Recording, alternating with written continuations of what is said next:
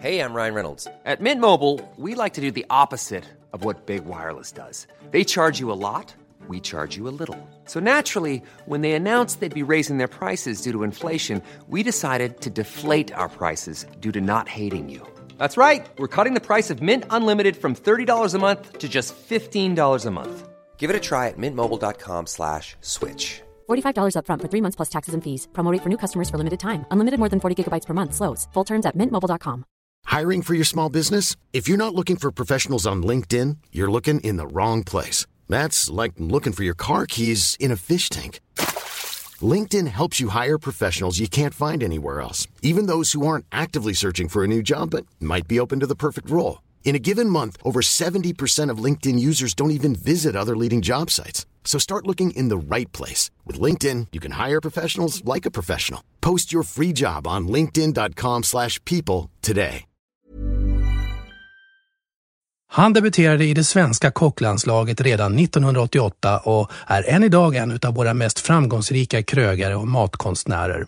Han var också en av de första tv-kockarna som plötsligt klev ut genom rutan då morgon-tv på 90-talet bestämde sig för att mat och dryck ska få ett större fokus bland tittarna. Han är dessutom en av de som faktiskt bestämmer vad som ska serveras på tallriken och i glasen på Nobelmiddagen och dessutom kan jag skvallra att hur mycket vi än letar bland pressklipp och biografier om denne gentleman så finner vi ingenting om hans fantastiska fotbolls och bandykarriär i IK Viljan. Hur kan det komma sig? Mina damer och herrar, dagens gäst i ett bord för två, Fredrik Eriksson.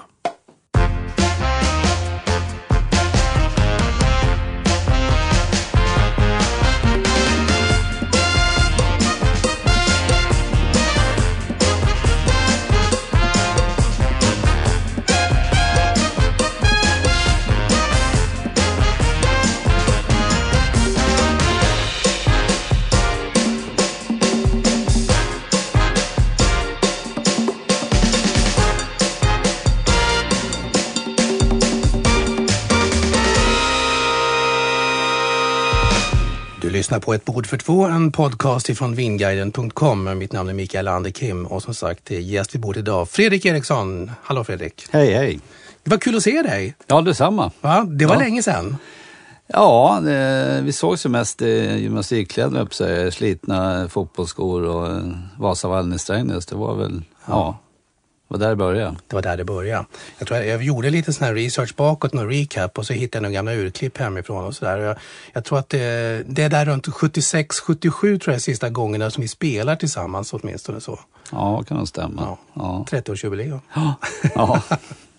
Men du, du ser ju, nu känner vi igen dig från, eh, från tv-rutor, från eh, program och eh, kokböcker och andra offentliga sammanhang. Så då. Men hur, har, finns det någon, vi kommer komma in på det lite mer, så men finns det någon idrottsestrad där du fortfarande är aktiv? Ja, men jag tog något beslut för en eh, fem år sedan att jag ville göra en viktminskning och tog upp träningen lite mer intensivt. Så jag, jag tränar nog eh, rätt länge. Tog upp bandy när jag flyttade till Stockholm faktiskt när jag var 16 år. Så jag spelade bandy här i Stockholm. Men sen så vart det ju väldigt mycket jobb och sen la man på sig några kilo för varje år. Men sen tog jag beslutet att jag ville gå ner och då eh, jag har jag hunnit med att springa några maraton, eh, bland annat nere i Bordeaux, vilket var en fantastisk upplevelse. Och jag sprang eh, Nice, eh, Nice Cannes, så att jag har hållit mig lite grann nere i Frankrike och liksom, för att få liksom Klimatet? Ja, klimatet och liksom kanske en, ännu mer liksom så här skön upplevelse att göra en resa runt omkring springandet. Så det försöker jag hålla i. Så att eh, för jag själv bestämma så går jag gärna upp väldigt tidigt på morgonen och morgontränar. Nu kommer vi komma in på det. Som sagt, din eh, kockresa börjar ju väldigt tidigt som eh, sagt och man glömmer lätt bort det att för många framstår du, står du fortfarande som en ganska ung kock. Men tittar man på det här så är det ju så att du har ju 30-35 år i, i gebitet snart nästan. Ja, det blir lite lustigt om man ska titta bak. Jag brukar säga så här 20, 15, 20, men liksom, nu är det 30, 35. Time Jag kom till flies. Stockholm när jag var, när jag var 16 så att, ja. har jag haft en eh, fantastisk, intressant och eh, ibland hård men väldigt skojig resa. Vi ska kolla på den lite grann, givetvis. Det här är ett porträtt. Eh, vi slår det ner vid bordet. Eh, om vi tar det lite fiktivt så här, om du fick välja var det här bordet står någonstans som betyder någonting för dig, vart, vart, vart är vi tycker du? Oj, ja men det finns ju lite olika. Jag var ju nere i Frankrike eh, och, och sprang. Jag, var, jag jobbade sex månader nere i Morsan på franska rivieran och där, dit återvände jag gärna för det betyder så mycket de sex korta månaderna, måste jag säga, tuffa månader där nere. Men där tycker jag om att vara. Jag tycker också om att vara väldigt mycket ute i Stockholms skärgård som jag hade som en vision om att jag skulle vilja ha ett hus där ute och det har jag nu och mm. där kopplar jag av och hobbyodlar lite grann och eh, ja, försöker komma ner i varv. Så då är vi lite grann i någon svensk eh, skärgårdsmiljö kanske, men vi kan också glimta lite bort över kullen och då är vi plötsligt på Rivieran. Mm, mm. Fredrik, eh, nu vet ju jag som sagt att maten eh, kom in tidigt eh, i, i, ditt liv. Du berättar själv att som 16-åring så hamnade man nere i, i Frankrike då och sådär. Men måste ju faktiskt berätta också för lyssnarna här. Nu är det ingen hemlighet som sagt att vi är uppvuxna i Strängnäs båda två. Vi har spelat både fotboll och bandy tillsammans. Men jag kommer ihåg som faktiskt kan vara en första indikation på, åtminstone för mig, att det här med matlagning skulle bli någonting som du ska livnära på längre fram. Ja, nu ser du så här. Men jag körde ju ett grupphushållsreklam på den tiden. Efter skolan man delade ut reklam i brevlådan. Mm. Och där du bodde, där nere vid mot Tosteröbron till. Mm. Där var ju en del i distriktet där jag lämnade ut reklam. Jag vet inte om du kommer ihåg det här, men någon gång så knackade jag på ibland. Där, och då fick jag ju provsmaka någonting. När du stod och höll på hemma vid spisen och så. Men det mest fantastiska som jag faktiskt kommer ihåg också, det var att när jag inte, när du inte var hemma efter plugget. Någon gång hade du hängt ut en liten påse på dörren också där med något som du hade bakat som jag skulle få provsmaka och sådana där saker. Ja, vad skojigt, kommer inte jag ihåg. Men det, det är nog där det börjar lite grann att det finns ju ingen restaurangbakgrund men liksom måltiden har ju betytt mycket i familjen. Både från farfar och farmor morfar och mormor. Liksom, att det lagades mycket mat och min mamma var ju hemma liksom, tills vi var ja, åtta år någonstans. Liksom. Då, det, ja, det lagades ju mat, liksom mm. vardagsmat på ett annat sätt uh, mot vad man gör idag. Va? Är det lika roligt att äta som att laga? Ja, det är det. Jag kan, eh, det är faktiskt sällan jag blir riktigt trött på att laga mat. Liksom. Utan det är klart, min dag ser ju eh, lite annorlunda ut nu för tiden. Jag lagar inte bara mat utan det handlar också om att vara liksom företagsledare och leda. Men jag, jag, älskar ju att vara i köket vilket det är minst tre timmar varje dag och stå i luckan som man säger. Och det, det, eh, det är liksom kärnan i verksamheten. Där, där tycker jag om att vara. Liksom. Man träffar all personal och man fortfarande fortfarande med och påverkar. Och liksom, så att den biten är väldigt viktig. Men det, sen tycker jag om liksom att njutmatlaga på helgerna som alla gör, liksom kanske med ett eh, gott glas vid sidan. För det mm. kan man ju inte göra på jobbet riktigt på samma sätt. Utan det blir ett yrke. Men jag, jag, är väldigt glad för att jag fortfarande tycker att det är vansinnigt kul att laga mat hemma. Ja. Jag förstår det, men å andra sidan att då bredda sin eh, vad ska jag säga, portfölj. Man, nu driver du som sagt framgångsrik eh, restauranger också, eller värdshus som det så vackert heter, med Långbro och eh, Asplund. Då. Men också att vara föreläsare och vara engagerad i olika typer av styrelser. Och något som också är varmt om hjärtat för dig, det är också att utvecklingen av gastronomi och matkunskap i Sverige. Ja, jag brinner ju för det där och eh, känner väl liksom att jag har någon slags, eh, eller skyldighet ska jag inte säga, men jag tycker liksom att det, jag har haft väldigt trevligt i branschen samtidigt som jag tror aldrig att restaurangbranschen har varit så bra och stark som det är just idag. Jag tror aldrig vi har ätit så mycket god mat och druckit goda drycker till det i Sverige. Samtidigt som vi ser liksom att det är ganska svårt att hitta personal. Det är ganska tufft också att få eh, de unga ungdomarna att söka till restaurangskolan, vilket är förvånande. För är det att, så? Ja, visst är det så. Aha. Det där är en liten nöt som vi håller på att titta på. Så att jag har faktiskt satt igång ett, ett projekt som heter Krogkoden som vi håller på att utveckla för att se liksom som ja, som en paraply liksom, över mm. liksom, rekrytering. Eh, hur ska vi få ny generation att tycka det här är riktigt skojigt? Hur ska vi få restaurangbranschen ännu mer hållbar? Ännu mer liksom, bra som arbetsplats? Liksom. För att det, vi har gjort en stor resa men vi behöver fortsätta utveckla branschen. För annars kan man ju tänka sig att, eh, att vara kock, om vi nu ska bara hålla oss till det epitetet, att det är lite trendyrke känns det som eftersom det har blivit lite kändisrelaterat på många sätt. Det är ju en väldigt medial uppmärksamhet idag på er. Ja, det är det. Den är, har ju varit positiv och jag har verkligen fått tagit del av det och haft fördelen att jobba med, med TV4 i ja, snart 25 år. Ja, du tillhör inventarierna. Ja, nästan. Så, Men, men eh, det finns ju också en baksida på det. Jag tror att man kanske ibland ger en, en eh, lite annorlunda bild om hur en, hur en kocks liv ser ut. Liksom. Att vi vill nog väldigt gärna liksom, att ha kockarna lite mer inne i restaurangköken idag än vad det har blivit. För att det, det är kul att man får åka och göra poddintervjuer och spela in tv och allting. Men det, det är väldigt viktigt att man liksom är i sitt kök och levererar. Ja. Liksom. De, de arbetande kockarna, kanske inte de vi ser mest liksom, i rutan och lyssnar på, men det är väldigt viktigt liksom, att man tar lagom del av kakan där. Liksom. Precis. Samtidigt så är det också så att i, i dagens klimat så är det ju, handlar det mycket om att bygga ett varumärke, i synnerhet om du ska vara ute i en kommersiellt mediebrus också, att sticka ut det här oavsett om du äger en restaurang eller om du vill driva en bok eller en kanal eller vad det kan vara för någonting. Så du vet ju också vikten av det. Ja, ja absolut. Men ändå är inte du egentligen söndermald på så vis. Är det ett medvetet val? För att det, du, du har säkert fått jättemycket andra apropåer men du, det är inte så att vi ser dig överallt hela tiden. Ja, men jag har nog varit ganska eh, noggrann med vad jag har gjort och inte. Liksom. inte gjort några, visst har jag gjort några stora reklamkampanjer kan jag inte säga, men inte något så.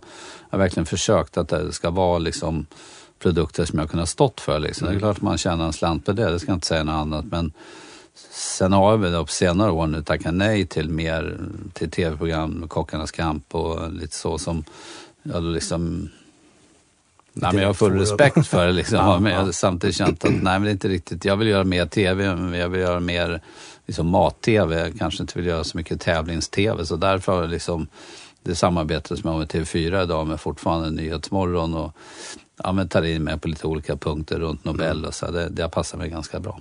Så att det vi ser när du är med i Nyhetsmorgon är ett annat eh, mer orienterat program så då, då är det ganska mycket privatpersoner än Fredrik vi också ser kanske? Ja, men det är ju liksom, det blir väl liksom både och. I vissa lägen så kan det ju vara skarpt läge om man ska så nu när vi pratar väldigt mycket Bocuse d'Or, Årets kock, mm. liksom, att man ska prata om den. Men sen många gånger så är ju liksom tanken på TV4 många gånger att det ska vara liksom bra vardagsmat eller vardagsmat med twister. Liksom, eh, ja, men lite informativ tv. Mm. Och det är en kommersiell kanal. Mm. Så är det. Fredrik, jag tänkte att vi skulle komma in lite grann på vin också här. För att det, ingen kock lagar ju mat utan att vinet kommer in i bilden, eller hur? Nej, det är viktigt. Hur är ditt förhållande till vin? Uh, ja, det börjar ju med ett österrikiskt lantvin i, i Mälarlunden i Strängnäs. Liksom. men, uh, är det de som föll, föll offer för glykolskandalen? ja, precis. Nej, men, nej, men det är klart att uh, vinet kommer man ju närmare, liksom, kommer väl närmast det när jag jobbar med Erik Lallerstedt på Strandvägen, när, när fisk och skaldjur, väldigt mycket goda vita mm. viner, liksom, vita bourgogne framför allt. Och, Uh, där närmar man sig det. Sen så läser jag uh, två kurser uh, på restaurangakademin och det är väl runt, vad jag då, runt 30. Mm. då skulle man ta steg tre, det tog jag. Men däremot så har jag väl sagt att jag, jag har läst vin så pass mycket så jag kan konversera med en kundgäst om liksom vinet. Mm. Sen tycker jag på Eh, sista åren här eh, så har han unnat mig mera vin. Mm. Eh, kanske mer kvalitativt vin och tyckt liksom att det är intressant att hitta smycken liksom runt 70-80 kronor. Men det är också ganska intressant att ta stegen upp och se vad det är som händer. Liksom 150, 200, 350 och sen så eh, ibland kanske man blir lite besviken på liksom när man tar i ordentligt också. Men, det, ja, men jag tycker nog att det är jag brukar säga det till killarna och tjejerna i köket, liksom, ni dricker vin på helgen, men vrid på flaskan och titta vad ni dricker egentligen. Faktiskt. Och det är ju ett fantastiskt utbud som vi har idag ja. i Sverige. Vi har ju faktiskt det och eh, jag tänkte, jag tog med ett vin till dig. Mm. Och det är kul att du nämner österrikiskt lantvin då för att jag tänkte att du har faktiskt tagit med mig, inte ett österrikiskt lantvin, men däremot så har jag en eh, Jurcic eh, från Langenlois, en Riesling från Kamtal, reserv. Österrike. Riesling och Fredrik tyckte jag passade utmärkt med tanke på ditt eh, arbete med fisk och skaldjur och den svenska fisken. Mm. Vad tror du om det? Ja, men jag tycker det är intressant med... Jag häller upp åt dig. Absolut. Ja. Österrikiska viner generellt. Jag har haft fördelen att jobba med Hotell Salzburghof i Bad Gastein under tio års tid eh, som eh, hjälpt till som gastronomisk rådgivare. Och där har man ju också fått följt utvecklingen med de österrikiska vinerna, ska jag säga. Men de fick ju lite smisk med de vita mm. framför allt. Mm. Eh, men också en fantastisk utveckling på de röda vinerna, liksom, att de är ganska kraftfulla röda. Visst är det så? Men jag tycker att österrikiska viner generellt sett är väldigt bra. Jag tror att vi alltid i stort sett har någon, någon österrikare på Lombro. Ja. Eh, men kanske vanligare i Sverige att man ändå ser de vita, att liksom den röda banken inte riktigt har kommit upp. Men det här eh, ja, det ska bli intressant. Det ska bli intressant och nu har vi ju inte då, eftersom eh, din kollega Mattias Larsson, också för övrigt i TV4-rutan mellan varven, han, fick prova en Grünefeldliner vet jag när han, han var här. Så att mm, ni, mm. ni får väl klä er i de österrikiska färgerna när ni ses nästa gång. Så mm. du får Rieslingen den här gången. Fruktig och fin på, på näsan.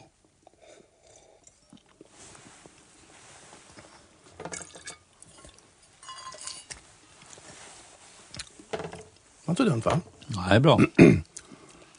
bra syra. Mm, bra syra. Och så är det en liten reserv det här då, så att det är lite, den är lite, lite mer komplex i sig i, i smakbilden mm, också. Det är ganska mycket vin i liksom. Mm. Eller hur? Lite, mm, lite syran finns även lite krämighet mot slutet. Liksom. Ja. Hur eh, går tankarna plötsligt nu då, du som är van vid det här? Ser du en matbild framför dig nu plötsligt? Vad skulle kunna passa till det här? Ja, nej, men jag såg lite en skaldjursplatå framför mig, men det kanske liksom mm, krämade lite grann runt omkring. Men det där är ju, ibland tycker jag att man kan liksom följa upp liksom med maten till vinet, men ibland är det bra kontra också. Ja. Eh, men det är definitivt liksom fisk och skaldjur. Liksom. Det är klart att man ska kunna ha en, en elegant ljus kycklinganrättning också, det tror jag. Mm. Men visst är liksom i skaldjur, eh, kanske råstekta skaldjur liksom, som får lite så här, mm, lite sötma, lite nöt liksom. Ja, någonstans där. Jag skulle mm. vilja haft det lite, med full respekt så att vi inte har vinkylare, kanske lite kallare va? Ja. ja. Alltså, ja. ja du menar vinet nu, ja. alltså på en gång? Hmm. Men jag dricker vin generellt sett oftast ganska kallt. Och gärna att de liksom får komma efter, efter ett tag med, liksom, ja. med luften och med maten. Och liksom. Ja, just det. Mm. Ja, men det, där är, och det är ju lite häftigt för annars kan det ju vara tvärtom att man eh, slarvar med det där att man tar ut vinet ifrån kylen direkt och så dricker man mer för att man ska släcka törsten. Och så glömmer man bort att eh, den faktiskt med temperaturen öppnar upp en helt annan palett utav eh, aromer och smakegenskaper också då. Men det är trevligt vin och det är ju som sagt, det finns ju ett otroligt utbud och man måste ha respekt för det utbud som finns idag för att det är ju en det är en stor kunskaps, ja, men grundkunskap, men mm. sen händer det så mycket hela tiden också. Det, är, ja, det gör faktiskt det. Reser du någonting i vingårdar och sådär också? Nej, men vi försöker väl kanske åka ner någon gång eh, varje år. Eh, när jag sprang Bordeaux Marathon, då sprang med, det var ju fantastiskt att springa genom alla stora slotten. Ja. Liksom, och det, med dock. Ja, det gav ju en energi liksom. Ja. Uh, ja, men jag tycker det är intressant. Uh, men det är inte så att, liksom, att varje år ska, så ska jag liksom. Men det är klart att det finns det, det, det, jag erkänt, det finns ju ett, ett hjärta som klappar för Frankrike och självklart Italien också. Mm. Uh, jag skulle gärna åka till Portugal för där har jag faktiskt inte varit och där är, titta, men det är kul att titta på lite kanske lite mindre länder också men som har sina liksom, smaragder också. Mm. Visst är det så. Visst är det så Fredrik. Du, eh, då är det som så att när vi ändå pratar fisk och skaldjur, det är väl också en av de här områdena som du tog, ska säga, gjorde till ditt eget lite grann. Både med ut i, i böcker, kokböcker, slå slag för den svenska fisken. Vet sill och strömming är ju någonting som du också gillar. Så är det fortfarande så? Jo, men det är det. Eh, alltså första gången man verkligen får jobba med kvalitativ fisk så är det när jag träffade Erik Lallerstedt som var ju framgångsrik fiskhandlare, hade Gerdas fisk Östermalmshallen. Sen köper jag ju Eriks fisk och ostronbar. Och där hamnar jag när jag är runt 20. Och eh, det är min absoluta liksom, mentor när det gäller det här, både liksom som företagare och som mm. krögare. Uh, får absolut inte glömma Ulf Kappen som var köksmästare på Eriksfisk. Men där var, det fanns ju ett uh, fantastiskt utbud av svensk fisk och skaldjur. Uh, mer än vad vi har idag. Mm. Och det kom liksom blandade lådor som man sa från fiskation i Smögen och Göteborg. Och det var lite liksom, större rotation på den svenska fisken. Idag är det ju tyvärr liksom lite mindre tillgång till det. Eh, men det var ju liksom en fantastisk grundskola i fisk och skaldjur och man frossade liksom i piggvar och sjötunga som är ju väldigt exklusiva fiskar idag. Och sen ja. har vi ju dessutom sett att vi måste ju ta liksom, ha stor respekt mot uh, den märkning som är, liksom, eller rekommendationerna från olika liksom, mm. organ, vilka fiskar man inte bör laga mat på. Samtidigt som jag tycker att uh, det har öppnat upp till att, som en kolja till exempel, den den hette ju lunchfisk tidigare. Den kan man ju definitivt ha som en liksom kvälls à la carte-fisk och det ja. tycker jag är kul. Och, så att, på så sätt har liksom de udda fiskarna fått komma in på ett välkomnande sätt. Ja. Och inte för att det blir någon sämre effekt utav utan tvärtom istället. Då, så... Absolut inte, Nej. utan också lära sig de eh, olika liksom, karaktärerna på fiskarna. Liksom, mm. Till exempel en makrill som är ju Eh, definitivt bäst, liksom verkligen färsk nere på västkusten. Men det är ju en, det är en fisk med ganska mycket karaktär. Vissa fiskar smakar inte så mycket men makrillen har ju liksom en speciell lite oljighet, mm. feta. Liksom. Mm. Hur mycket kan det här också påverka utifrån ditt sätt att arbeta med? För att vi kan ju förstå att eh, en fisk ska lagas till på ett visst sätt eller liknande. Men vi kanske slar eller gemene man slarvar väl ganska mycket eller lyckligt ovetandes kanske jag mer ska säga.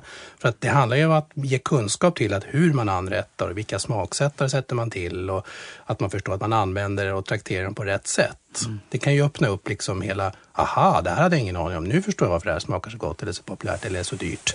Ja, nej men det är väl liksom de här eleganta fiskarna som kanske ligger med lite lägre liksom, smaker liksom att se på en sjötunga. Den är, fan, den är så elegant i sig. Liksom. Så där vill ju inte jag att man ska vara för tuff liksom, med smaksättningen. Mm. Däremot då, om vi går tillbaka till eh, makrillen till exempel, liksom, alltså, så tål ju den lite mer smaker. Liksom. Mm.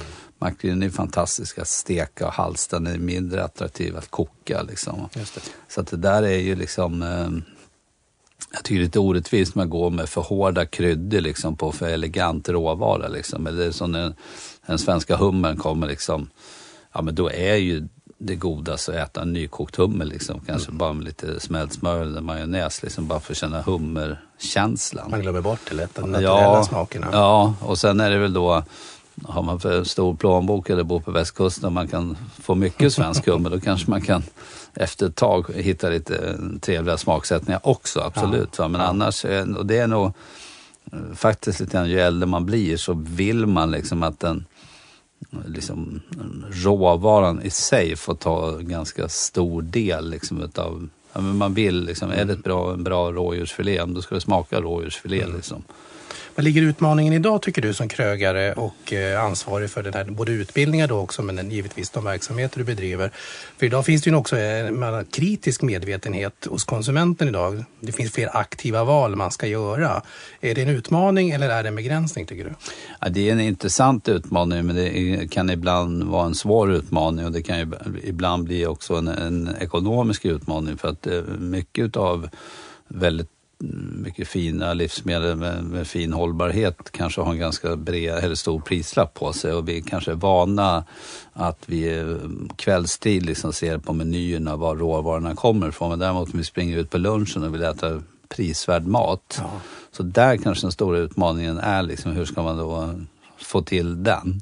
Men däremot liksom intresset och, och kraven från gäster är ju bra så att det sätts liksom press.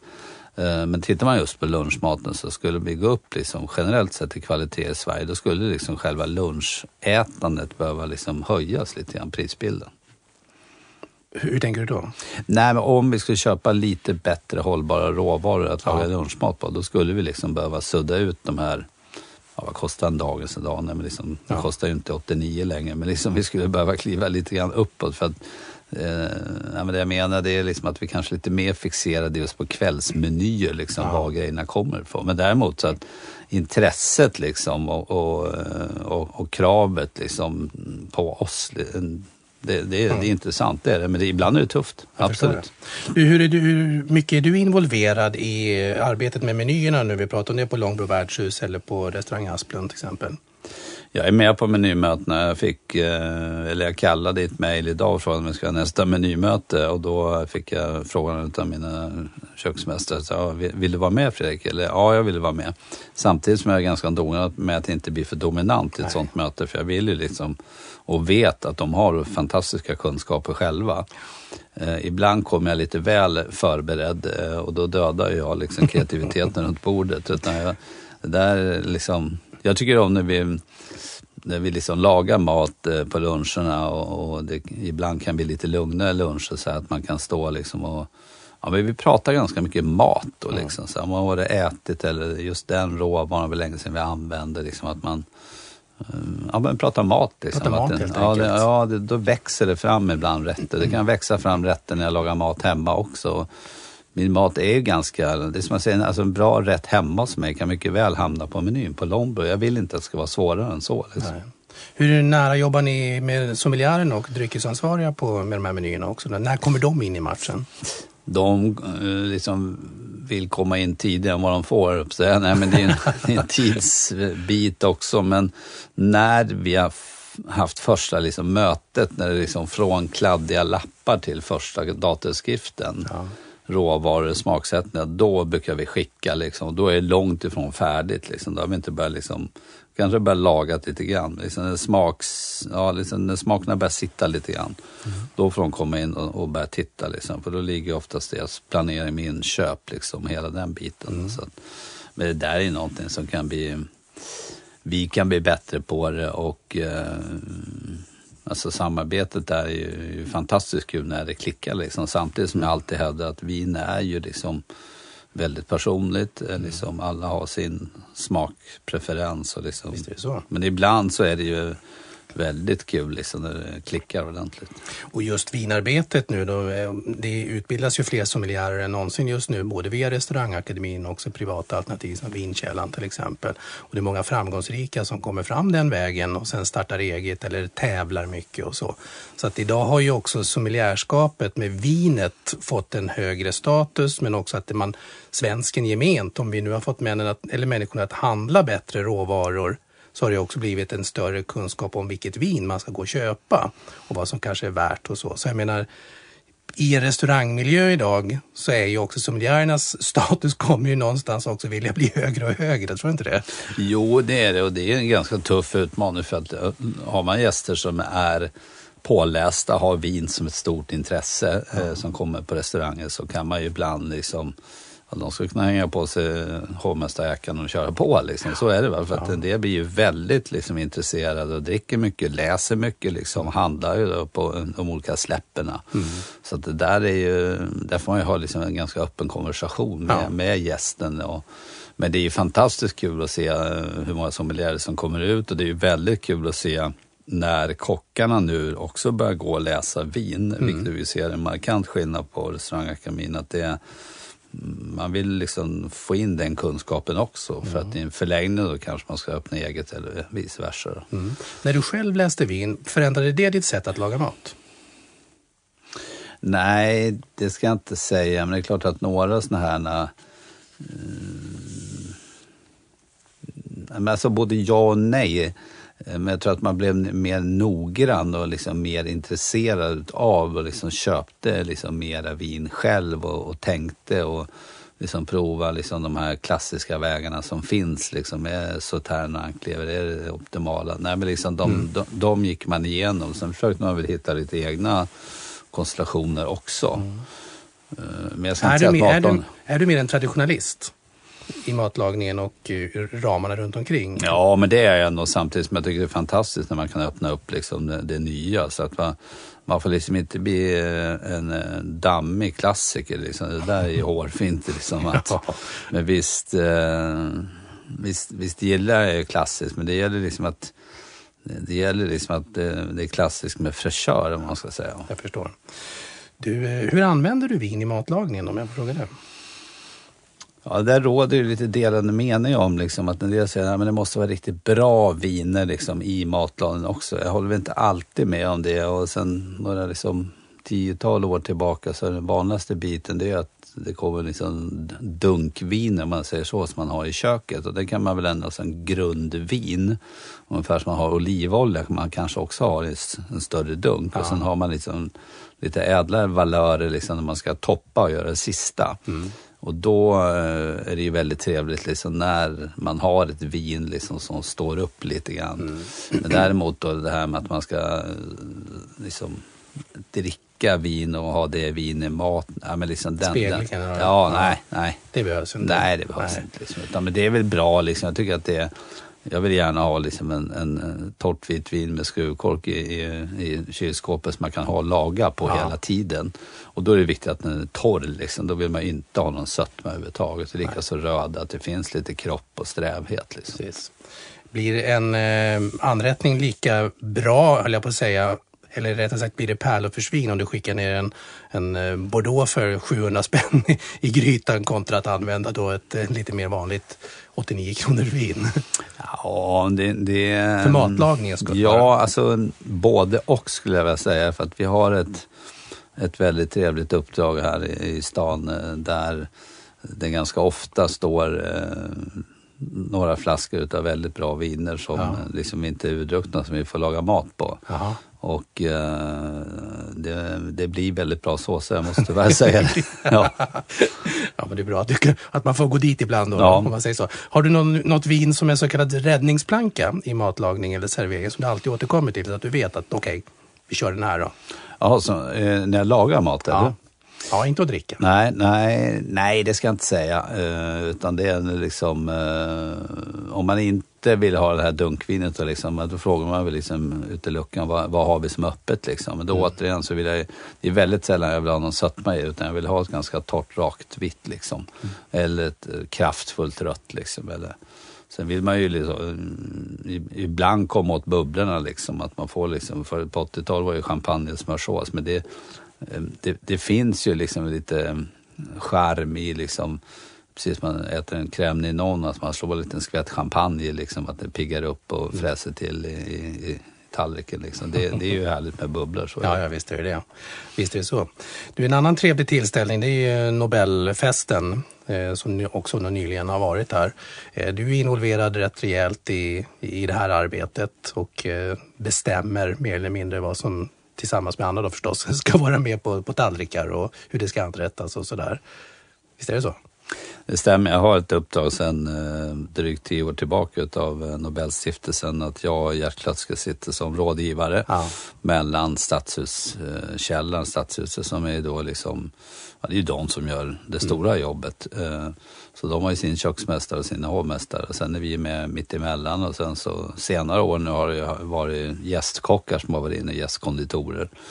Och då sitter vi med där och, och proväter och, och uh, ger goda råd till stiftelsen och i, i samråd med Stadshuset kommer man fram till mm. vad man ska vara. Det, är, det finns ju lite regler att följa där med att vi, vi vet ju att uh, kungafamiljen bjuder alltid på rådjur dagen efter. Det har alltid gjorts så att, mm. så att det, det ska man inte Då ska man inte ha rådjur. Nej, då bör man inte göra Däremot så, så kan man ju Mom deserves the best and there's no better place to shop for Mother's Day than Whole Foods Market. They're your destination for unbeatable savings. From premium gifts to show-stopping flowers and irresistible desserts. Start by saving 33% with Prime on all body care and candles. Then get a 15-stem bunch of tulips for just $9.99 each with Prime. Round out Mom's menu with festive rosé, irresistible berry chantilly cake, and more special treats. Come celebrate Mother's Day at Whole Foods Market. There's never been a faster or easier way to start your weight loss journey than with PlushCare. PlushCare accepts most insurance plans and gives you online access to board-certified physicians who can prescribe FDA-approved weight loss medications like Wigovi and Zepbound for those who qualify Take charge of your health and speak with a board certified physician about a weight loss plan that's right for you. Get started today at plushcare.com slash weight loss. That's plushcare.com slash weight loss. Plushcare.com slash weight loss. There's never been a faster or easier way to start your weight loss journey than with PlushCare PlushCare accepts most insurance plans and gives you online access to board-certified physicians who can prescribe FDA-approved weight loss medications like Wigovi and Zepbound for those who qualify. Take charge of your health and speak with a board-certified physician about a weight loss plan that's right for you. Get started today at plushcare.com slash weight loss. That's plushcare.com slash weight loss. plushcare.com slash weight loss. Vi jobbar med vilt ändå. Ja. Nu har vi jobbat med fisk ett par gånger här på senare tid, vilket har varit hur svenska det var, hållbarhetsfaktorn och ja. sen då självklart det ska ju fungera till 12-1300 hästar. Så det Dessutom, ja. det är logistik kring det ja. också på alla sätt och vis. Eh, och här i Sverige tycker vi om det och här penetrerar vi ju verkligen då eh, både under tv-sändningen givetvis men också sen efteråt och nu kan man tillaga sin egen Nobelmeny och vinerna kommer ut sen efteråt också så man kan eh, beställa dem eller gå och köpa dem. Vilket genklang har här ute i världen sen också den meny som ni faktiskt serverar? Får ni den feedbacken? Den är ju stor och den, nu jobbar ju Gert Klötzke mer internationellt än vad jag gör så han säger att det är liksom, ja, för hans del är fantastiskt liksom. Det är väl för min del också. Men jag vet när jag jobbade i Frankrike när jag var 20 då, då hade jag redan jobbat på Stadshuset som kock på Nobel och det slog ju mer eh, i Frankrike på den tiden att prata om Nobel än att jag jobbade på en enskild restaurang i Stockholm. Mm. För att Nobel är ju liksom middagarnas middag som man säger. Nej, men det, det, är klart det finns stora andra middagar. Men jag tror liksom att det är samma lokal, det är samma liksom eh, det, det, är så mycket liksom med underhållning, kläderna, mm. pompat liksom. Det är ju ändå en ganska berömd tillställning eller pris. Oh, liksom. så. så att jag tror nog att det, det, är en väldigt väl genomförd middag som Sverige ska vara väldigt stolta för som liksom, det pratas mycket om. Hur fungerar det i ett sånt där sammanhang när eh, de stora potentaterna och eh, noblesserna kommer och ska sitta på en sån där trevlig tillställning? Det har ju blivit mer och mer krångligare brukar de säga, åtminstone här hemma i Sverige, att bjuda hem till en privat fest eller ett annat större sammanhang. För idag är det så många begränsningar. Det är glutenallergiker, laktosintoleranta och det finns alla möjliga andra val som människor har gjort. Hur är det kring såna här storrackare? Får ni veta innan om det också här finns? Eller köper de allt? Uh, absolut, det, skickas ju in liksom eh, önskemål om specialkost det kan ju bero på lite olika skäl. Då. Dels allergier, religioner. Mm. Uh, ja, här är det kanske ännu mer sånt. Ja, så att det beror lite grann också på var prisdagarna kommer ifrån och vilka familjer och så. Men det, det, specialkostlistan är ganska diger, kan variera en hel del, men den är extremt viktig liksom, att man mm. tillgodoser det. Mm. Sen är det ju så i dagens att det blir några som kanske inte är allergiska utan man önskar sig en annan typ av kost. Liksom. Det där ja, har ja. blivit liksom en, en ganska stor utmaning faktiskt idag inom restaurang. Men det är väldigt viktigt att eh, hänga med. Ja. Ja, precis. Det är ju återigen, vi ska inte exkludera någon, men, Nej. men jag förstår att det, det kan ju begränsa samtidigt som det kan vara en utmaning, eh, onekligen, på många sätt. Eh, jag vet att du har med dig ett vin också, Fredrik. Jag ställer undan det vita här så länge. Mm. Den får åka in i kylen igen sen, för den håller ju ett tag till. Det är bra med skruvkorkar ibland, mm. eller hur? Du tog med dig också något? Ja, jag tog med en... Eh, ja, men jag frågade vad ska vad ska jag ta med dig. Så ja. men det är ingen liksom... Eh, du får ta vad du vill, men kanske någonting som betyder... Då, då, jag prat, förut sa jag liksom, vad är favoritdryck? Liksom. Då var det vita bourgogne, men jag måste nog säga det på de här sista åren att jag tycker om att unna mig eh, bordeauxer, röda bordeauxer. Och, och, det är ju, kan en del tycka att det är lite snofsigt, man får betala ganska mycket pengar för röda bordeauxer. Men jag tycker att det är intressant och där kan man ju verkligen, eh, eller frossa i, men liksom börja då. Det är ju ganska tufft att hitta dem under 100 kronor, men sen den här trappstegen uppåt ja. så att säga. Uh, det här är från en, en i Bordeaux som är Mitt Javil, uh, som är ju en jag har tyvärr inte träffat honom, men han har ju sin, liksom, hans stora grej är att han plockar druvorna ganska sent, vilket gör liksom att han chansar lite grann och har Aha. haft liksom tur, får man säga, de senaste åren. Att det liksom inte har gått över kanten på dem. Ja. Men generellt sett så tycker jag, ska jag slå upp lite? Eller? Ja, men gör det. Du får servera. Du får agera servitör du plötsligt ja, också. Med vänster. ja, du gör det så bra. Uh, det här är ju, jag tycker om, uh, min chefsommelier Bodil Andersson brukar säga, men det här är ett skolexempel. Det här kanske inte är riktigt ett skolexempel för att den här druvan har ju hängt kvar lite, lite längre.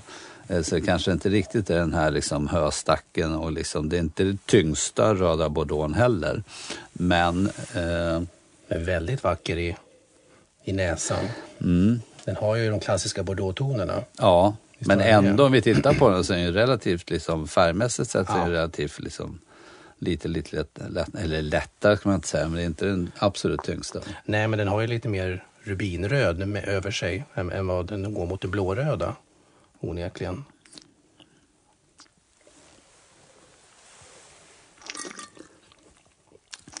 Ganska tydliga tanniner är ju ett, ett vin som man definitivt ska liksom tycka till ett Jag måste Kanske. ha in köttet. Ja, precis. Här måste vi ha in köttet. Så det är klart att man skulle kunna eh, ha den också som avslutning till en liten ostbit. Liksom. Men det här är, det är som, ja men mycket tannin, mycket, men ändå inte liksom för kraftfull. Va? Men man är ju ändå inne liksom i, ja men jag skulle ju nog, eh, liksom en klassisk Cabernet Wrangler, liksom en Boeuf Bourguignon, ja, men det kanske, jag skulle ändå inte gå på det absolut kraftigaste viltköttet, utan ändå Nej. ligga lite, lite lägre ner i smakstegen. Liksom. Ja.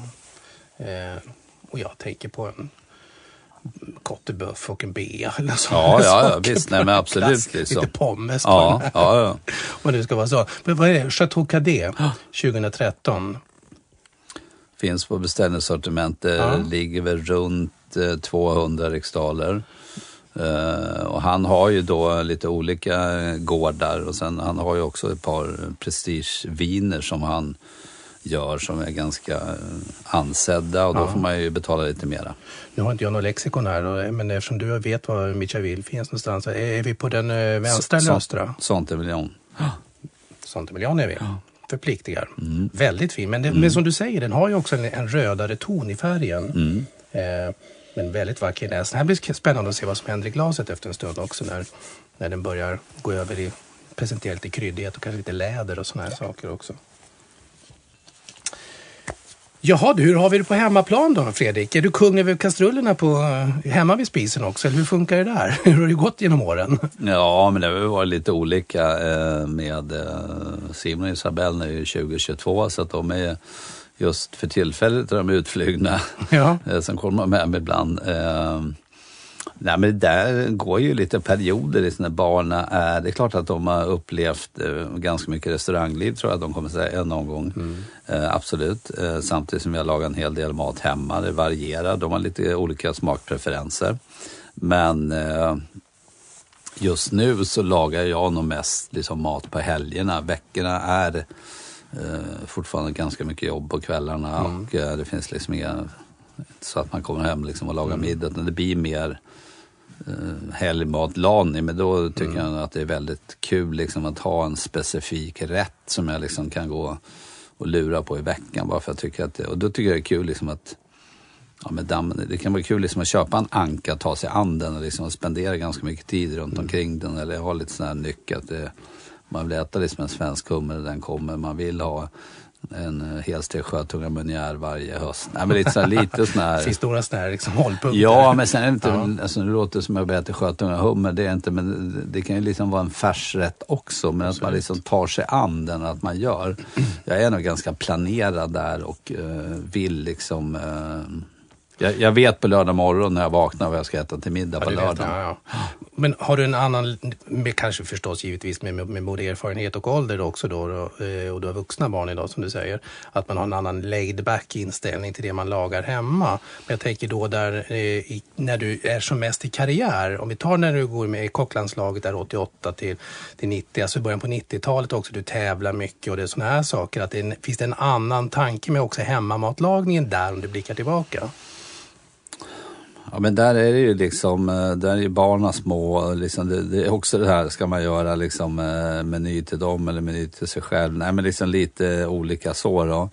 Eh, Jag tror generellt sett vad det gäller liksom allt man äter nu när man har blivit lite äldre, liksom har fått vara med i en restaurangliv, det är att man inte är så jag är ganska ödmjuk inför, liksom. det är klart att jag kan ha kritiska ögon liksom, när jag går ut på restauranger, men jag har liksom lättare för att se till liksom, att njuta än att liksom leta, liksom, leta fel så att säga. Utan det är nej, men lite ödmjuk inställning. Men sen är man ju, eh, jag gillar enkel mat. eh, jag tycker ju inte om när man slarvar med mat. Liksom. När man slarvar med mat, framförallt dyr mat, då blir man väldigt ledsen. Men överhuvudtaget liksom att alla alla måltider har ju sin charm. Liksom. Är, om, om, man vill äta en god korv, då, då, får den gärna vara bra. Det får vara snygga garnityrer till. Mm. Liksom, eller snygga, men liksom väl utvalda. Liksom, så att man inte liksom...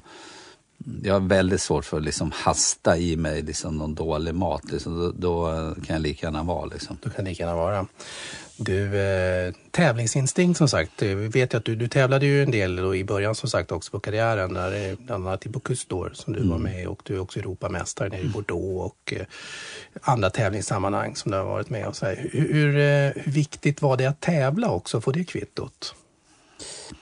Ja, men det var ju, man ville liksom ut och mäta sina kunskaper. Eller jag vet när, eh, jag blir årets kock när jag är 87 liksom. Och, Uh, Ulf Kappen och Erik Larstedt sa, nej men det där ska du tävla och vinna liksom. Jaha, liksom, ja. Nej men liksom, jag kan inte riktigt se, men det kan ju du eller inte, liksom hur mycket tävlingsmänniska hon var på, på planen liksom. Så ja, men du var ganska vän egentligen. Du var, du var ingen sån där som var, var en djävul om jag säger så. Det, från fotbollen kommer jag ihåg, då var du mest back har jag ja. för mig. Själv var jag där framme och petade på mittfält och i anfall och sånt där. Jag tror jag gjorde mer mål än det i alla fall. Så var ja, det gjorde du. Men du var ju mer en, en stabil back på så. Men sen i bandyn, där, där var inte jag så framgångsrik. Men där var ju du bättre. Så att... Ja, men där, hade jag med, ja, men där har jag en mer central roll. Ja. Där spelar jag mitt, mitt lås. Liksom. Så där, kände, där, där kommer det nog fram lite grann att, att jag tyckte om att leda. Liksom. Jag tänkte att jag gillar att leda människor, så är det ju. Ja. Men eh, fotbollen som du säger, då var man lite sådär stabil, ganska ointressant högerback. Men liksom, det hände inte så mycket framåt. Men, nej, men liksom, var kommer tävlingsinstinkten? Det är klart att den finns ju där. Eh, jag har ställt mig frågan ibland och, och en god vän som vi träffades när jag var 20, han sa, men du vill ju lite mer än alla andra Fredrik. Ja, okay. liksom. Och den är väl ganska intressant för det är ingenting liksom jag har tänkt på. Det är klart jag vet att jag... Men var det en tävlingsinstinkt eller var det en målmedvetenhet? Ja, men liksom, det är lite svårt att särskilja där. Liksom, mm. jag, jag la ner väldigt mycket tid. Jag jobbade väldigt mycket. Mm.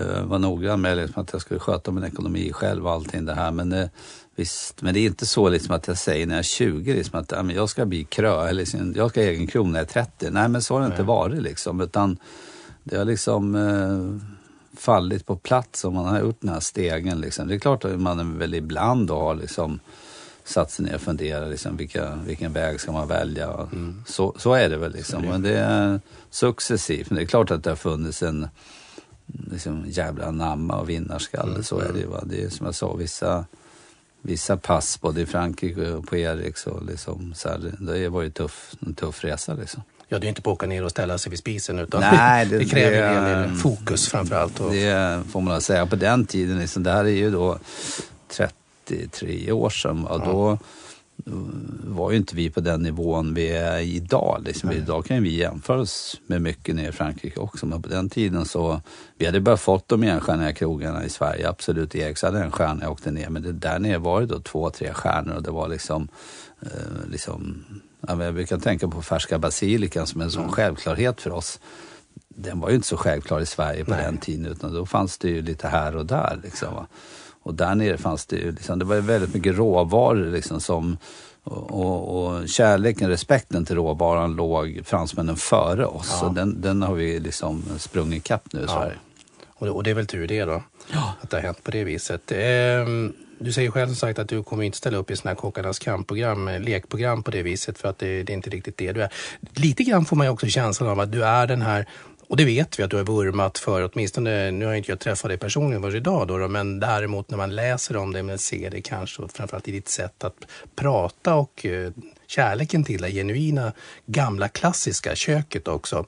Att det finns en vurm för de här gamla klassiska kockarna. Du pratar väldigt ödmjukt inför Werner Fögeli och Gert Klötzke som du säger och vi pratar Erik Lallerstedt och inte minst eh, Tore Wretman.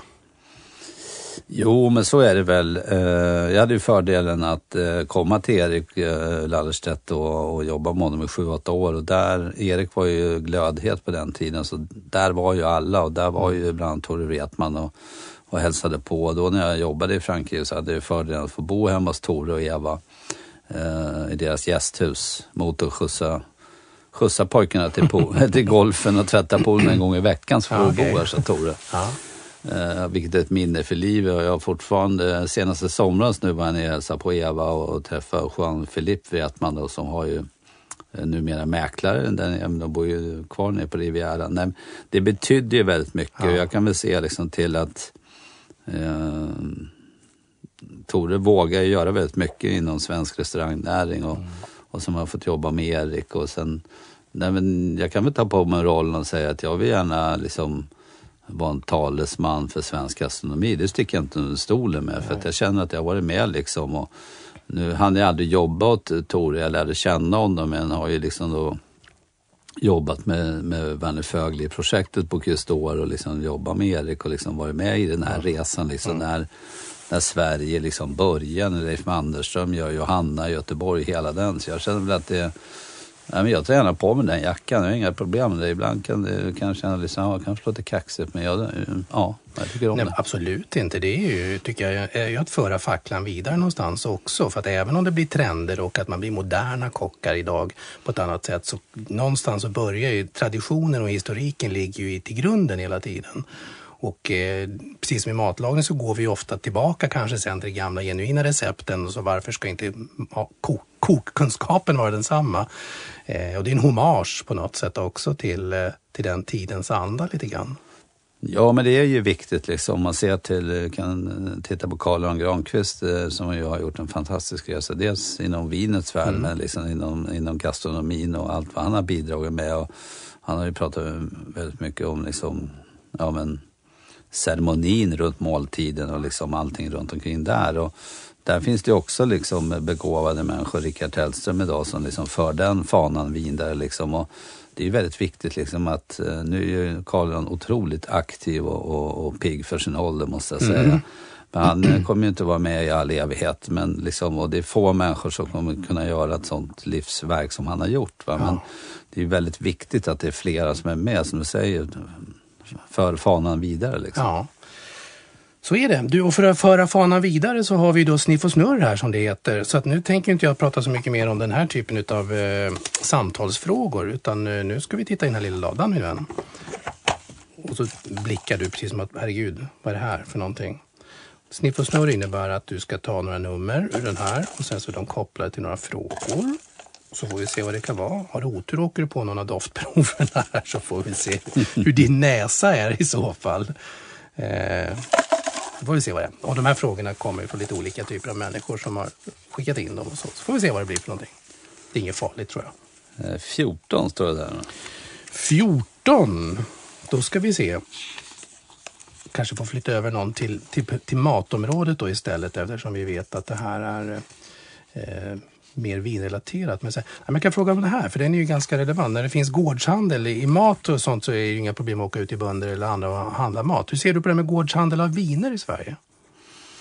Oj, ja det är en intressant eh, fråga. Eh, generellt sett så tycker jag att man behöver se över svensk alkohollagstiftning. Att den är med full respekt, jag har inga aspekter om vi ska ha systembolag eller hur, hur den ska se ut. Men däremot så tycker jag att det eh, regelverket vad det gäller dels då butiksförsäljning ute på landet men även liksom regelverket vad det gäller liksom alkohollagen eh, vid vissa serveringstillfällen, till exempel ute på Långbrunn, man bara får dricka rosévin på min tomt, man får inte gå utanför. Liksom.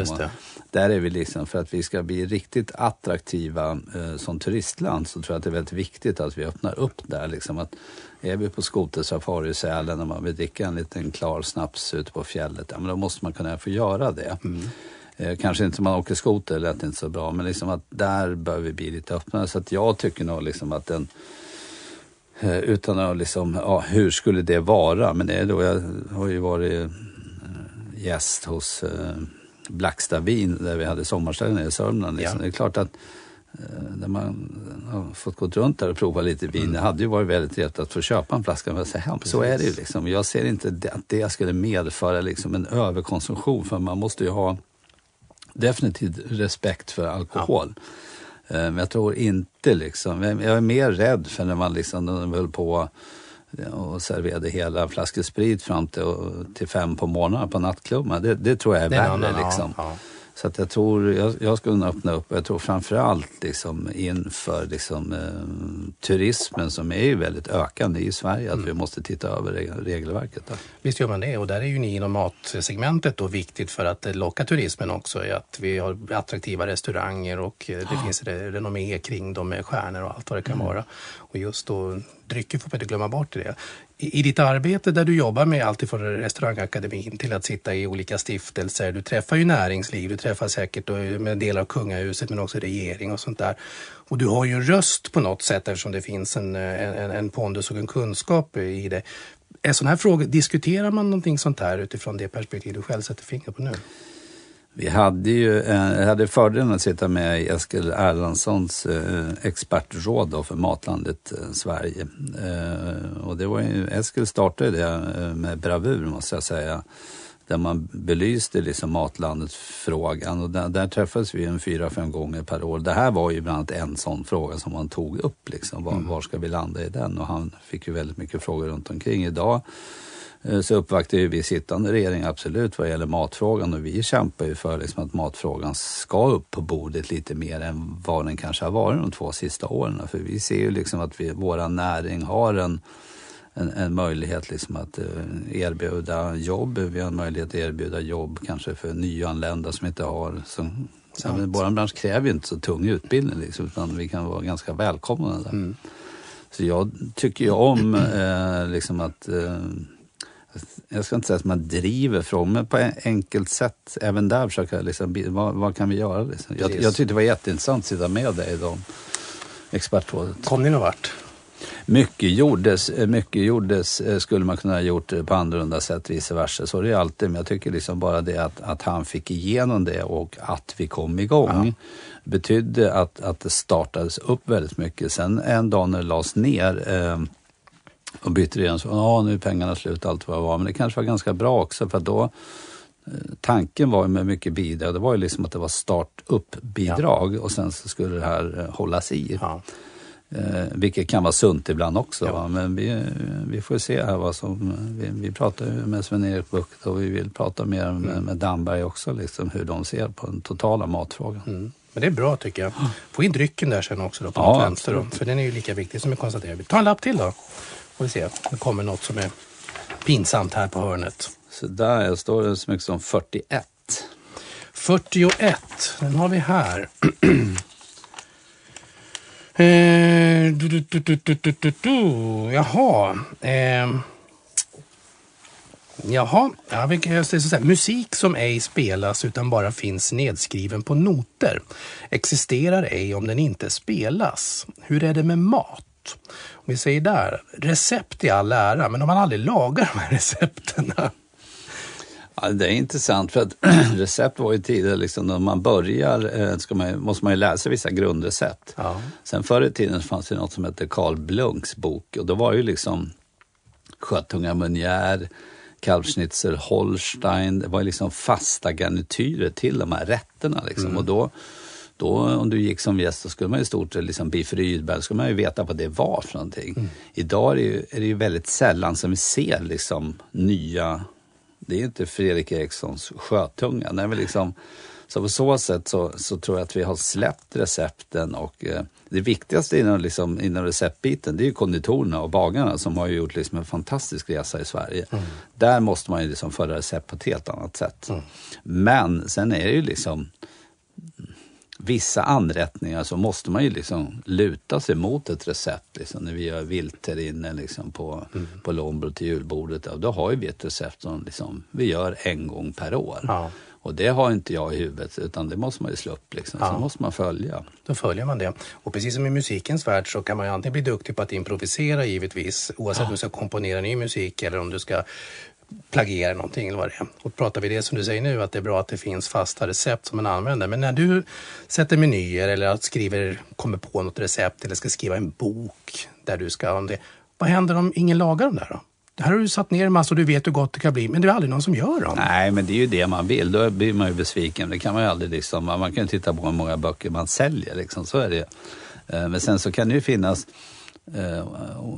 Tittar man en del äldre kokböcker liksom, så är det fantastiskt men det, det är ju ganska svårt liksom, att laga mat efter det receptet, för det blir lite annorlunda. Sen kan man ju se till eh, om vi tittar på redningar till exempel. Förr i tiden fanns det ju Burmanier, liksom, man smälte smör och vispade i vetemjöl. hade ja. man en, en sån hink, eller så skål på hyllan. Va? Idag så reder man ju allting liksom med glutenfria mjölsorter. Liksom. Ja. Så det utvecklas. Det utvecklas alltså, vissa saker kommer ju försvinna. Det är ungefär som jag såg man fiskhandel som la ut karp nu. Eller lake, förlåt. Laken har kommit. Liksom. Förr i tiden då, då kokade man ju den liksom och serverade med lever och rom och det skulle vara kryddpeppar i den här såsen. Mm. Det är ju en rätt som väldigt få restauranger serverar idag. Men däremot är laken i sig en fantastisk fisk. Så sist ja. vi hade den, då anrättade vi den på samma sätt som vi anrättade marulk och gav lite nya tuffa smaker. Liksom. För att vissa rätter, jag brukar även säga liksom viss, viss grå husmanskost liksom, som kanske föds lite grann efter kriget. Liksom, när det ser annorlunda ut i, i plånböckerna i Sverige och liksom man bodde på bondgården. Man mm. behövde ta vara på allting som mm. vi gör idag också. Men så kom ju några sådana här lungmos, pölsa, liksom den här. Och det går ju att göra liksom coola anrättningar på det också pulsar, idag. Men det, älskar pulsar. Ja, men det är gott. Men det är liksom, det, det är inte, vi får ju leta ganska länge på menyerna innan vi hittar Innan vi hittar. Kan du inte slå ett slag för det Fredrik? Jag vill se pulsar på Långbro värdshus. Ja, jo, det är inte onödigt. Nej, men det finns ju, med blodpuddingen är ett lysande exempel. Den, ja. den gillar ju folk. Liksom. Det finns en retro-kick på den. Man. Det, Visst är det så. Men jag, jag tar, jag tar pulsen. Och gott till vin faktiskt, ja. blodpuddingen. Ja. Det hade man aldrig tänkt när man var liten. Nej, nej, dricka vin nej. till. Det, det, måste man ju vara ärlig och säga. Du, eh, vilken är din största succé då? Det är utifrån den recept du själv har satt samman. Oj, svårt att liksom hitta ett... Eh, som du vet med dig att... Leif Mannerström brukar säga jag har en 10, 12, 20 originalrecept som är mina. Det är väldigt svårt för du kan ju inte liksom äga din liksom... Men jag är, nog, jag är faktiskt glad ändå att jag... Eh, jag skulle kunna göra min grillade ålfyllda marulk som jag blev Årets kock på 87 ja. fortfarande och tycker att den är liksom okej. Okay. Eh, och lite mer än okej okay, kanske. Tycker att den, den, den ändå hållit liksom, ja. någonstans. Ja, ja. ja det är bra. Mm. Så att när vi, vi blickar framåt hundra år där borta så det är det de kommer komma ihåg dig för, tänker du? Ja, kanske. Mm. Ta en sista lapp. 68. 68? Jösses, nu är vi långt bak här. Oj, oj då. Jag törs knappt ställa dig den frågan. Vad allvarsamt. Va? Vad allvarsamt. Eller hur? Googlar du det själv? Nej, det var länge sedan jag gjorde det. Det var någon som gjorde någon sån intro som hade googlat mig och som eh, berättade om hur många träffar det var eller var hit och dit. Och kände oj, det här måste jag gå in och kolla. Men det, nej, det var länge sedan. Mm. Ja. För idag som kock, krögare, offentlig person så är det så viktigt att man har olika kommunikationsplattformar. Det här är ju ett sätt att kommunicera med någon. Men idag så är det här med sociala medier, det är ju lika viktigt. Jag vet inte, förr pratade man i telefonen egentligen, men det gör man inte idag utan nu är man ju snabbt där och duttar. Hur, mm. hur, hur, hur, hur heter du på alla de här sätten att kommunicera om dig själv och med dig själv? Nej, men det är ju väldigt viktigt eh, att hålla sig där så att säga. Nu har jag precis bränt upp mitt Instagramkonto med några tusen följare. Så jag har fått börja om från början. Ja. Men den är ju viktig eh, och viktig hur man använder den och det är ganska restriktiv för jag släpper inte ut allt eh, liksom eh, vad jag gör i mitt privatliv. Men däremot så kan jag liksom ta en bild på min anka på lördagskvällen liksom utifrån Skarpö, absolut. Eh, råvaror. Liksom, eh, givetvis nu är det mycket liksom, runt eh, Bocuse, Årets kock och liksom. Och, ja, men gör en god variation runt omkring. Mm. Spegla liksom vad är Långbro, vad gör vi backstage och liksom. Det är, Uh, inte bara lägga ut matbild liksom också utan ja, kanske lite bilder som berör och liksom uh, um, personalfrågorna, liksom när vi gör skojiga grejer tillsammans. Liksom. Mm. det, det är viktigt. Liksom. Jag har bästa tjejgänget inne, då är det lite girl power-bilder. Liksom. Ja. Nej, men det, det är kul. Liksom. I takt med tiden. Ja. ja. Fredrik, tack med tiden. Eh, jag vet att du är en upptagen herre så att eh, jag tycker vi slår ihop ordet alldeles strax här och eh, rundar av. Tack snälla för att du tog tid för att komma. Jag vet att det är en hektisk vår omkring dig med allt ifrån Bocuse d'Or och det var Årets kock och alla sådana saker. Vad ligger under sommarperioden? För du måste ju tänka långt fram också vet jag.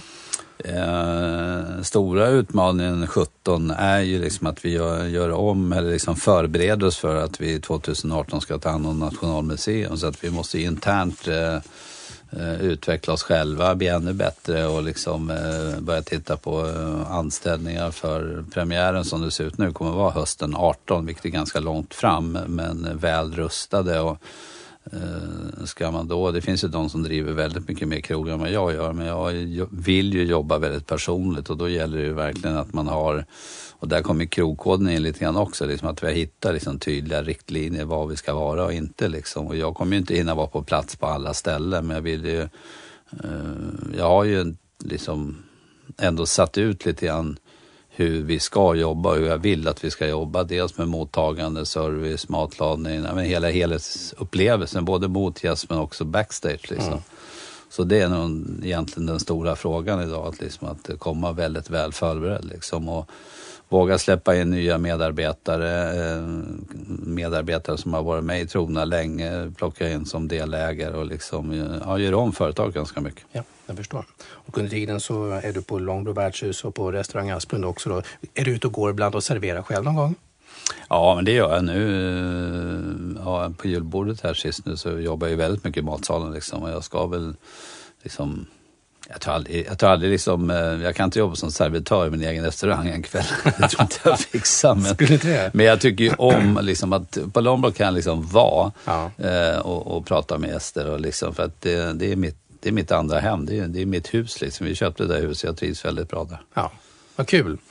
Eh, återigen, tack snälla för att du tog tid att komma. Och eh, vi ses nog kanske om 35 år till. Då sitter vi väldigt gråa här om ett annat. Eller, eller så möts ni på Riviera. Vi kan ju springa något lopp där nere. Ja, liknande. Ja. Jag har också börjat kuta nu ja. på senare tid. Så det, med dock maraton hade jag tänkt, men jag pallar inte ett helt eh, maraton. Det, men du gjorde det? Ja, men det är inget att rekommendera. Liksom. Jag, skulle drickas vin hela tiden också. Ja, men det kan man inte göra. Men det gick bra. Men jag fick eh, solsting upp sig vid 37 så att ja. de fem sista var fruktansvärt. Och då bjöds det ju på ostron och entrecote rödvin och ja. då var jag då var inte jag intresserad av någonting kan jag säga. men jag tog mig i mål. Du tog dig i mål i alla fall ja. Sköt om dig Fredrik. Tack för Tack att du kom. Tack snälla. Ja.